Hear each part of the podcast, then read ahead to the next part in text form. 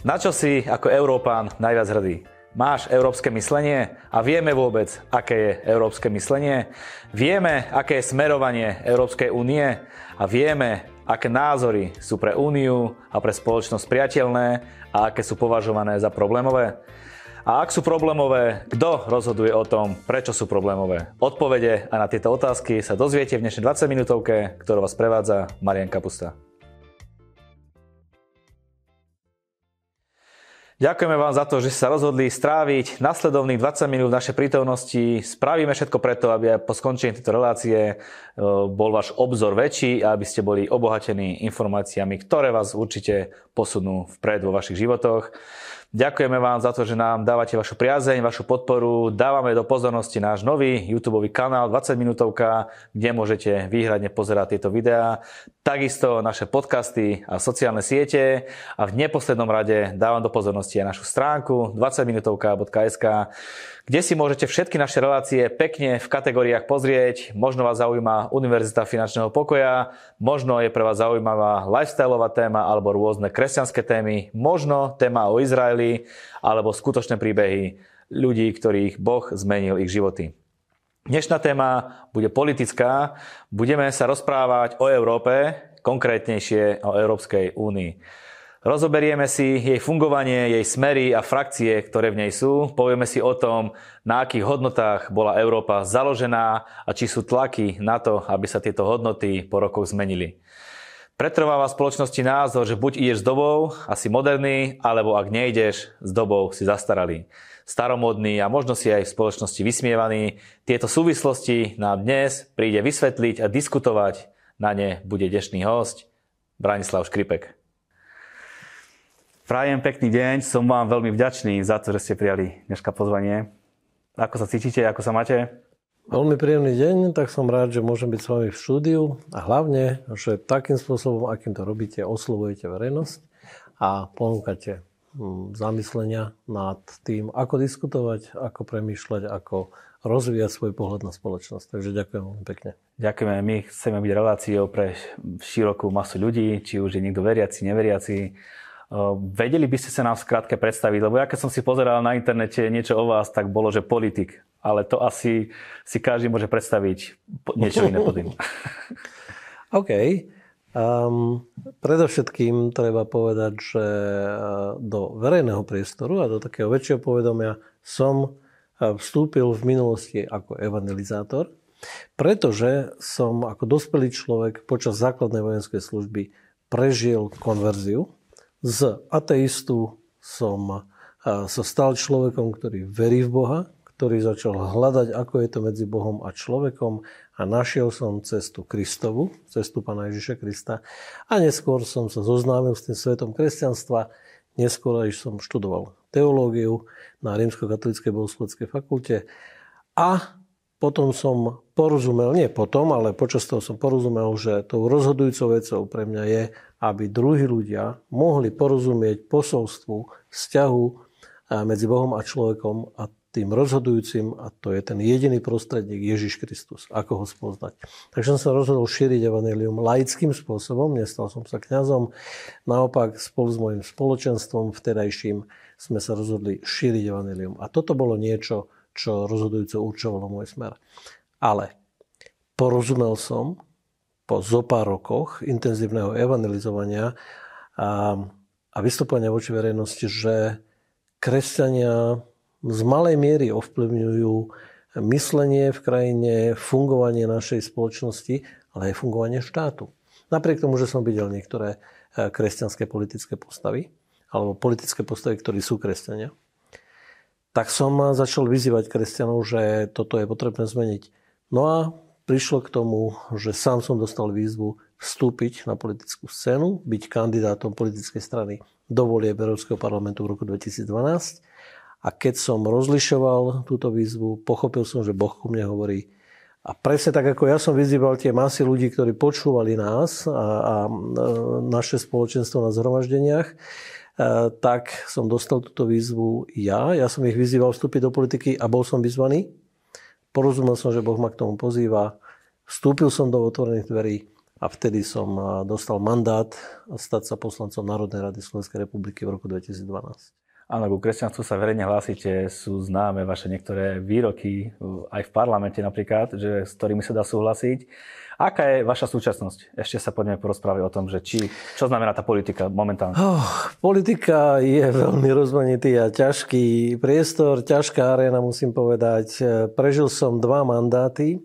Ten prvý slovenský v Rade Národnej rady Slovenskej republiky trval roku 2014 od zvolenia 2012, 13 a v 2014 som pochopil a boli voľby do Európskeho parlamentu a porozumel som, že aj toto je cesta, kde je dôležité prinášať hlas kresťanov zo Slovenska. S tým som kandidoval, keď som porozumel, že mám. Najprv som si myslel, že nie, ale potom som pochopil, že áno a kandidoval som do Európskeho parlamentu. Takže som prežil ďalších 5 rokov, pretože som bol znovu zvolený, dokonca takmer dvojnásobným počtom hlasov a kde som pochopil, že teda je to výzva pokračovať ďalej. Prežil som dva mandáty v politike, ale v roku 2019 aj po rozbrojoch v mojej materskej strane, aj v názoroch na to, ako pokračovať ďalej, e, sme neprešli už ako nová politická strana, ktorú som s kolegyňou e, a ďalšími bol zakladajúcim členom. E, nedostali sme sa do Európskeho parlamentu ale potom sme sa rozhodli kandidovať do, Slovenskej, do, do, do Národnej rady Slovenskej republiky. Avšak pre mňa sú to posledné dva roky teda kampaňovania, ale zároveň som sa nestal, e, nekandidoval som do Národnej rady, takže momentálne som podpredsedom našej politickej strany Kresťanská únia. Zároveň pôsobím v Národnej rade ako asistent pre našich poslancov a venujem sa ako podpredseda strany tomu regionálnemu rozvoju. Takže v politike pôsobím, ale v zákulisí, to tak hovorím. A musím povedať, že po 10 rokoch v politike je to naozaj vítaný a potrebný mentálny oddych. Má to veľká únava. A zároveň mi stále záleží na tom, aby ľudia na Slovensku, ale zvlášť kresťania rozumeli, prečo je potrebné v politike pôsobiť, ovplyvňovaniu a prinášať zmenu do spoločnosti aj touto cestou keď to uzavriem sám, ako som ja pochopil toto poslanie, sám pre seba. Nerozumel som, keď ma Boh do toho ponúkal a volal v roku 2011-12, pretože som chápal, že som evangelizátor, záležalo mi na tom a videl som veľké prijatie. Mnoho ľudí reagovalo na našu evangelizačnú prácu a videl som veľmi veľa, veľmi veľa konverzií. A potom skvalitňovanie kresťanského života, vyučovaniami, seminármi a zameraním na to, ako žiť efektívne ako kresťan. No a potom som nerozumel, prečo politika. Keď som sa v politike ocitol, tak som porozumel, že aj toto je vinica, kde je treba pôsobiť a podrobne pracovať. A tak to aj je, tak to chápem doteraz. Takže politika nie je len byť poslancom, nie. Politika má širší mhm. záber a teraz som teda v inej časti politickej práce. Dnes sme sa dohodli na téme Európa a nejaké európske myslenie. Na čo by som mal byť ja ako Európan hrdý? Keď sa opýtame možno Američana, ten povie hneď z fleku, je hrdý, silný Američan a je za to šťastný. Takže my ako Európane, na čo by sme mali byť hrdí? No, my toto nemáme. Myslím si, že ani naši posluchači, ale ani ja sám pre seba musím stále povedať, že my to neviem povedať. Ja som Európan.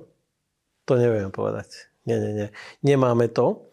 A viete čo, je to aj tak ešte dobré, pretože e, neskôr sa dotkneme otázky, či by Európska únia chcela dosiahnuť, aby už niekto tak o sebe rozmýšľal ako o Európanovi, ktorý je identitou Európan. Ale my všetci povieme, ja som Slovák, ja som Čech, alebo ja som Poliak, alebo ja som Francúz, ja som Belgičan. E, zatiaľ táto naša národná identita je veľmi podstatná. A zároveň však musím povedať, že my by sme si to mali vedieť, dobre uvedomiť, že sme v veľmi dobrom, vo veľmi dobrej časti sveta. Európa ako kontinent je veľmi zaujímavé miesto. Je to dobre rozvinuté miesto, je to nádherne budované miesto, je to miesto veľkej histórie a je naša vlastná história a tu znovu my krivkáme ako Slováci, že si ju málo uvedomujeme. A poďme teda k tomu, vy ste sa ale opýtali priamo, na čo je hrdý Európan. No e, tak tu asi myslím, že musíme si to trošku viacej budovať v sebe, že keď vycestujete do iných častí sveta, vtedy si uvedomíte, že wow, ale tá naša Európa, to je niečo cenné. Ona je veľmi bohatá, ona je členitá, ona je krásna. A ja to hovorím preto, že som bol na miestach Blízkeho východu, v mnohých krajinách Blízkeho východu, ako je Jordánsko, ako je Libanon, Izrael, ako um, ďalšie ďalšie krajiny, Sýria, Irak, a poviem vám úprimne, že toľko nádhery nevidíte, ako vidíte v Európe a ako vidíte na Slovensku. Vidíte vyprahnuté krajiny s veľmi zvláštnymi zvykmi, veľmi zvláštnou samozrejme históriou. Ohromnou, ale priatelia, byť v Európe to je niečo veľmi cenné. A tu sme ohromne požehnaní, keby som aj nepoužil toto kresťanské slovo. Tak sme bohatí. Sme bohatí na nádheru, sme bohatí na krajinu, ktorú máme pred sebou. Toľko lesov, čo som videl, kým som docestoval z Bratislavskej oblasti sem. Priatelia, a tie údolia a hrady, ktoré my vidíme, to nevidíte v iných častí sveta takým spôsobom. Takže hrdí musíme byť aj na našu históriu európske národy vedeli spolupracovať. A teraz poviem jednu, dve podrobnosti. V iných častiach sveta nevidíte tak veľa malých národov na takej kope sústredených s malými územiami. Aj veľké európske krajiny sú relatívne malé oproti africkým alebo blízkovýchodným krajinám a ríšam vtedajším. Takže my sme tu vedeli historicky spolu existovať. Bojovali sme, ale aj sme sa uzmierovali. Vieme medzi sebou žiť a teraz si chceme pomáhať a vytvorili sme ešte aj vo vnútri Európy, to je 47 krajín e, združených v Rade Európy, ale vytvorili sme Európsku úniu a to je tých 28, jedný nám odišli 27 štátov. E, ja si myslím, že je to dobrý projekt, ktorý ale musí byť dobre smerovaný. Takže na čo byť hrdý? to, čo som teraz povedal. Máme nádhernú históriu, máme veľa krásnych identít, to znamená tých národných. Máme veľa folklóru, nielen my Slováci, všetky európske krajiny majú svoj krásny folklór. Máme tu úrodnú krajinu a, a máme veľmi krásnu prítomnosť. Sme veľmi rozvinuté krajiny a v podstate, priatelia, poviem vám, žijeme v luxuse a v dostatku. My máme tečúcu vodu, ktorú pijete priamo z kohútika, to je zázrak v niektorých iných krajinách. Sú krajiny, kde je vypnutá voda, pitná voda na niekoľko hodín počas dňa. Mohol by som pokračovať. My si skutočne musíme veľmi ceniť Európu, v ktorej žijeme, Slovensko, na ktorom žijeme a históriu, ktorú máme a pokoj, ktorý máme. Áno, toto si chceme ceniť. Aby sme sa dostali ďalej, musíme si zadefinovať niektoré pojmy a skúsme to urobiť stručne. Napríklad pojmy ako je Európa, Európsky parlament a Európska únia. Sú to tri slova, ktoré sa možno zdajú rovnaké, áno, ale nie sú. Už je tu malá chybička, lebo Európsky parlament je súčasťou inštitúcií, to je jedno z inštitúcií mm-hmm. Európskej únie. Takže povedzme si to takto. Európa ako kontinent, jej štáty sa združili do uh, Rady Európy, kde je 47 členských štátov. Ale Európska únia, ktorá má tiež svoju radu, to je len 27 členských štátov, čiže nie všetky e, štáty Európy sú v Európskej únii. Zatiaľ sme viaceré neprijali, chceli by k nám vstúpiť, ale aj my sme sa tu dostali e, len pred niekoľkými rokmi, dá sa povedať, v 2003, takže e, tie sme boli len pristupujúce štáty. Ale vznikalo to už začiatkom 50. rokov. Takže toto je široká Európa a vnútri nej Európska únia. Áno. Európska únia bola založená zmluvami. E, najznámejšie poviem Maastrichtská zmluva z roku 92 alebo Lisabonská zmluva z roku 2007. Ale tým predchádzali iné zmluvy. A tie určili, čo tá Európska únia vlastne bude byť, čo je ona zač. Ale pretože to je združenie vyše 500 miliónov obyvateľov, čiže to z nás robí svetového hráča. Európska únia je svetový hráč k tomu, aby tie zmluvy mohli byť vykonané, potrebuje inštitúcie. A tie inštitúcie jednu ste menoval Európsky parlament, ale je to aj Európska rada, kde sú združení prezidenti štátov alebo e, predsedovia vlád. A potom je Rada Európskej únie, čiže tá Európska rada rozhoduje, ty sa schádzajú 4 krát ročne, rozhoduje o tom, ako to bude mať podobu. Ale Rada Európskej únie toto je hlas členských štátov a každý členský štát tam posiela ministrov alebo ministerských úradníkov. Takže ministri hovoria o tom, ako smerujú tie politiky, e, ktoré budeme e, uplatňovať. Ale potom je Európsky parlament, kde som ja bol členom, ktorý mal vtedy 750 členov, dneska je to menej, a to je hlas občanov. Ja ako zástupca svojej zaujímavej skupiny, to znamená ľudí, ktorí ma poslali do parlamentu, dali mi mandát, tak ja reprezentujem ich názory.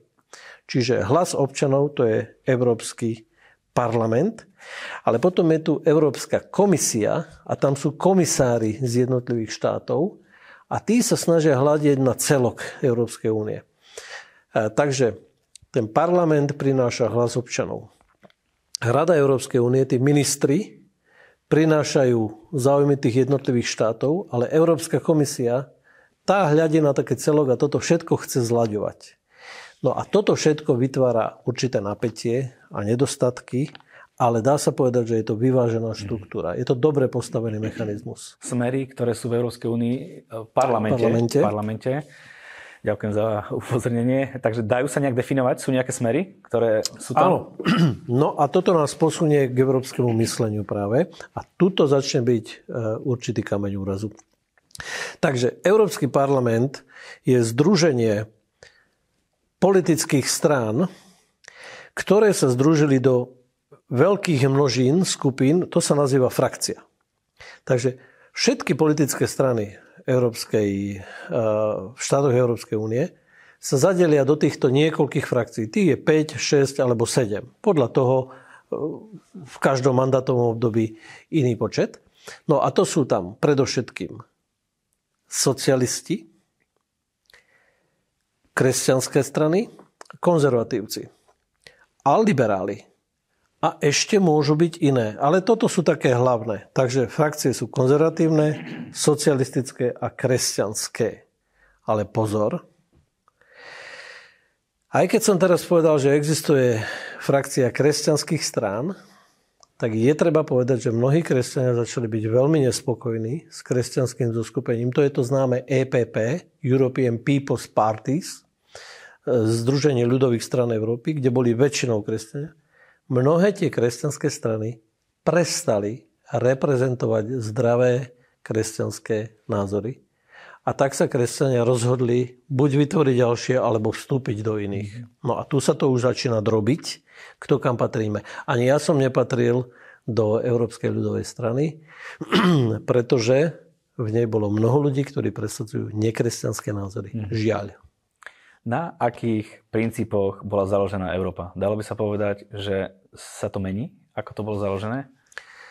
Jednoznačne áno. Európska únia bola založená ľuďmi, ktorí explicitne z veľkej miery, viacej, bolo ich niekoľko tých známych zakladateľov, ale explicitne rozmýšľali ako kresťanskí mysliteľia. Boli to ľudia, ktorí ctili evanelium, študovali ho, to viem z ich osobného života, E, viem to z hnutí, ktoré v tých koncom 40. rokov e, prebiehali v Európe. A bolo to jedno obnovné hnutie, ktorého známym protagonistom bol Frank Buchmann. Bol to pastor, ktorý oslovoval aj politikov a mnohých vedúcich a známych kresťanských e, aktivistov alebo hýbateľov vtedajšieho sveta. A na jednom z jeho seminárov sa zišli aj známi, známe tváre zakladajúce, zakladajúce postavy Európskej únie. Toto boli ľudia, ktorí explicitne eh, ctili evanelium a porozumeli, že evanelium chce ľudí spájať a chce vytvárať spoluprácu. Uvedomme si, že to bol koniec 40. rokov, kedy ste všade v Európe videli trosky po rozbombardovaných mestách. Chudobu, nedostatok, strádanie, choroby a čo som čítal údaje, tak okolo milióna ľudí bezprízorne migrovalo Európou. To boli utečenci, bývalí väzni, všelijaké živly, stratení ľudia, chorí ľudia, pretože mnohí z toho mali psychické problémy, ktorí sa pohybovali medzi, medzi rozličnými štátmi, aby znovu našli svoj život. Takže Európa bola veľmi rozvrátená a trebalo jej ponúknuť nejakú víziu. A toto bola základná vízia mm. otcov zakladateľov Európskej únie, ktorí porozumeli, že na základe evaneliových kresťanských myšlienok môžeme vytvoriť víziu spolupráce. A s touto naozaj prišli a vytvorili ten prvý návrh na vznik spolupráce v Európe. Na základe toho, čo vravíte, tak Európa bola založená na kresťanských hodnotách. Je to stále aktuálne aj dneska? Že tak založená bola, je historický fakt, ktorý nemožno vyvracať. Že sa o to pokúšajú viacerí interpretátori a vykladatelia, analytici a snažia sa preznačovať tento fakt. To je druhá skutočnosť, ktorá tu je. A musím povedať, že som to zažil na vlastnej koži, že tie kresťanské hodnoty Európy sú jednoznačne nazývané pojmom a zamieňané pojmom európske hodnoty, alebo hovoríme demokratické hodnoty, alebo hodnoty Európskej únie. No, a tá definícia sa začína reálne meniť. Mm-hmm. Čo to je? A žiaľ, zažil som veľa slovných súbojov s poprednými politikmi, ktorí vystupovali na zasadnutiach Európskeho parlamentu, kedy e, cieľene popierajú to, že by Európska únia mala kresťanské základy. Toto je fakt, ktorý som zažil, voči ktorému sa brojilo. Dokonca pán Timmermans, ktorý bol významnou postavou, ako politickou postavou. Dokonca raz zvýšeným hlasom nám tam vykríkol, že kresťania si chceli ukradnúť históriu Európskej únie. No nie je to pravda. Nemôžeme si ukradnúť, pretože ona je realisticky založená kresťanskými politikmi. Prečo sa neudržia, neudržia stále aj dneska tie kresťanské hodnoty? Možno sa udržia, možno poviete, že sa udržiavajú. Ja myslím, A prečo ten tlak zvonka je taký silný? Je reálny. A prečo to je, nad tým som sa dlho zamýšľal a prišiel som na niektoré odpovede. A je treba povedať, že e, tá snaha meniť to kresťanské myslenie a vymýtiť ho, priamo ho nejako odstraňovať, je veľmi živá a veľmi citeľná. Pýtate sa ale prečo? No, ja si myslím, že je to preto, že dnes pôsobí v politike veľa ľudí, veľa postav, ktorí už vyrástli vo veľmi oslabenej kresťanskej tradícii alebo v priam narušenej.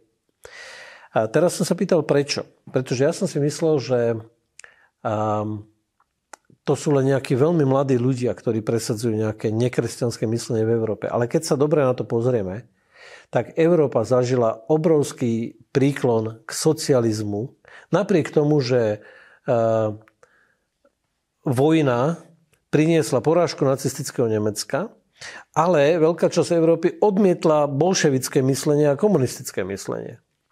A predsa len treba povedať, a pre nás bývalých ľudí alebo ľudí žijúcich v bývalom československom socialistickom zriadení, nám bolo jasné, že ten socializmus krachoval, ten komunizmus sa neujal, že to malo zlé výsledky, že sme v tom predsa jasne žili a malo to zlé ekonomické výsledky, spoločenské, boli sme obmedzovaní, boli sme potláčaní v základných ľudských právach, ako je sloboda prejavu, sloboda vierovýznania, sloboda zhromažďovania.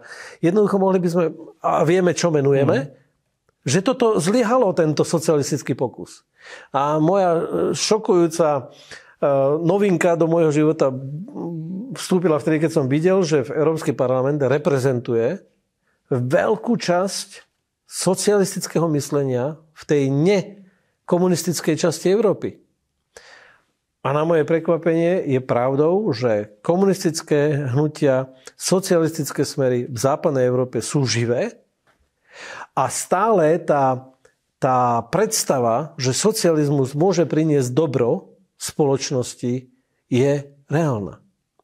Preto bol socialistický tábor v Európskom parlamente ešte do minulého mandátu eh, roku 14 eh, až 19, 2014-2019 veľmi silnou skupinou. To bola druhá najsilnejšia frakcia Európskeho parlamentu, je Združenie socialistických strán.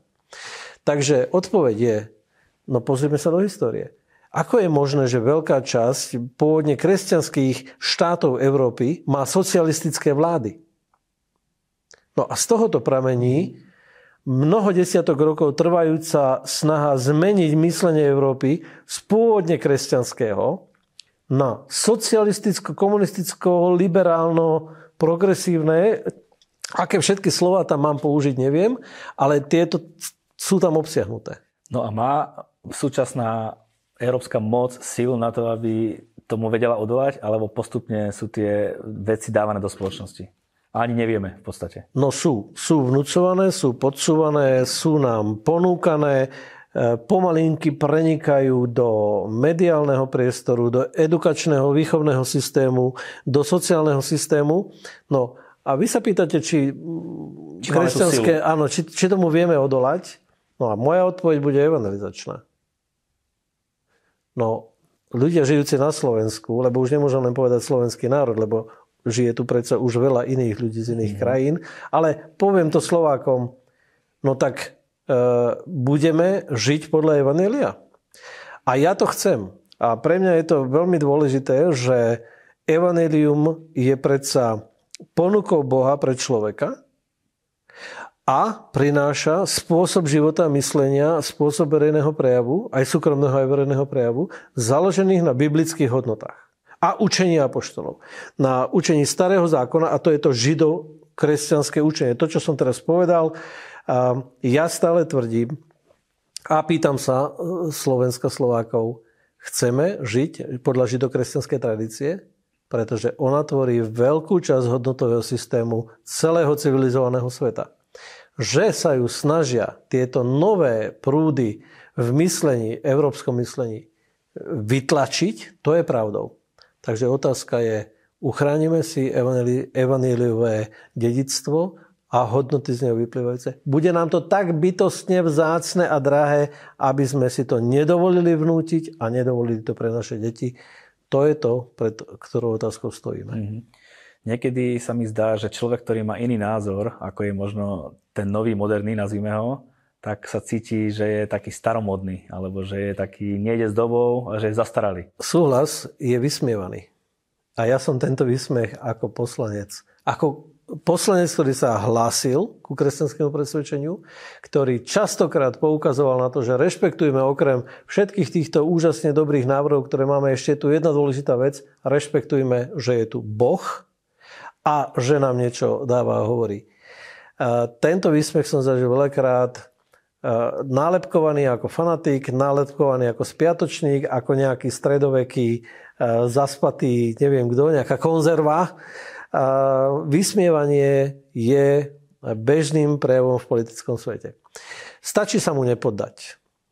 A toto vysmievanie tu chce prenikať e, aj médiami, je to vidieť aj v slovenskom parlamente. Bol, bolo to nakoniec vidieť za posledné dva roky tejto novej vlády, necelé dva roky nového politického e, fungovania.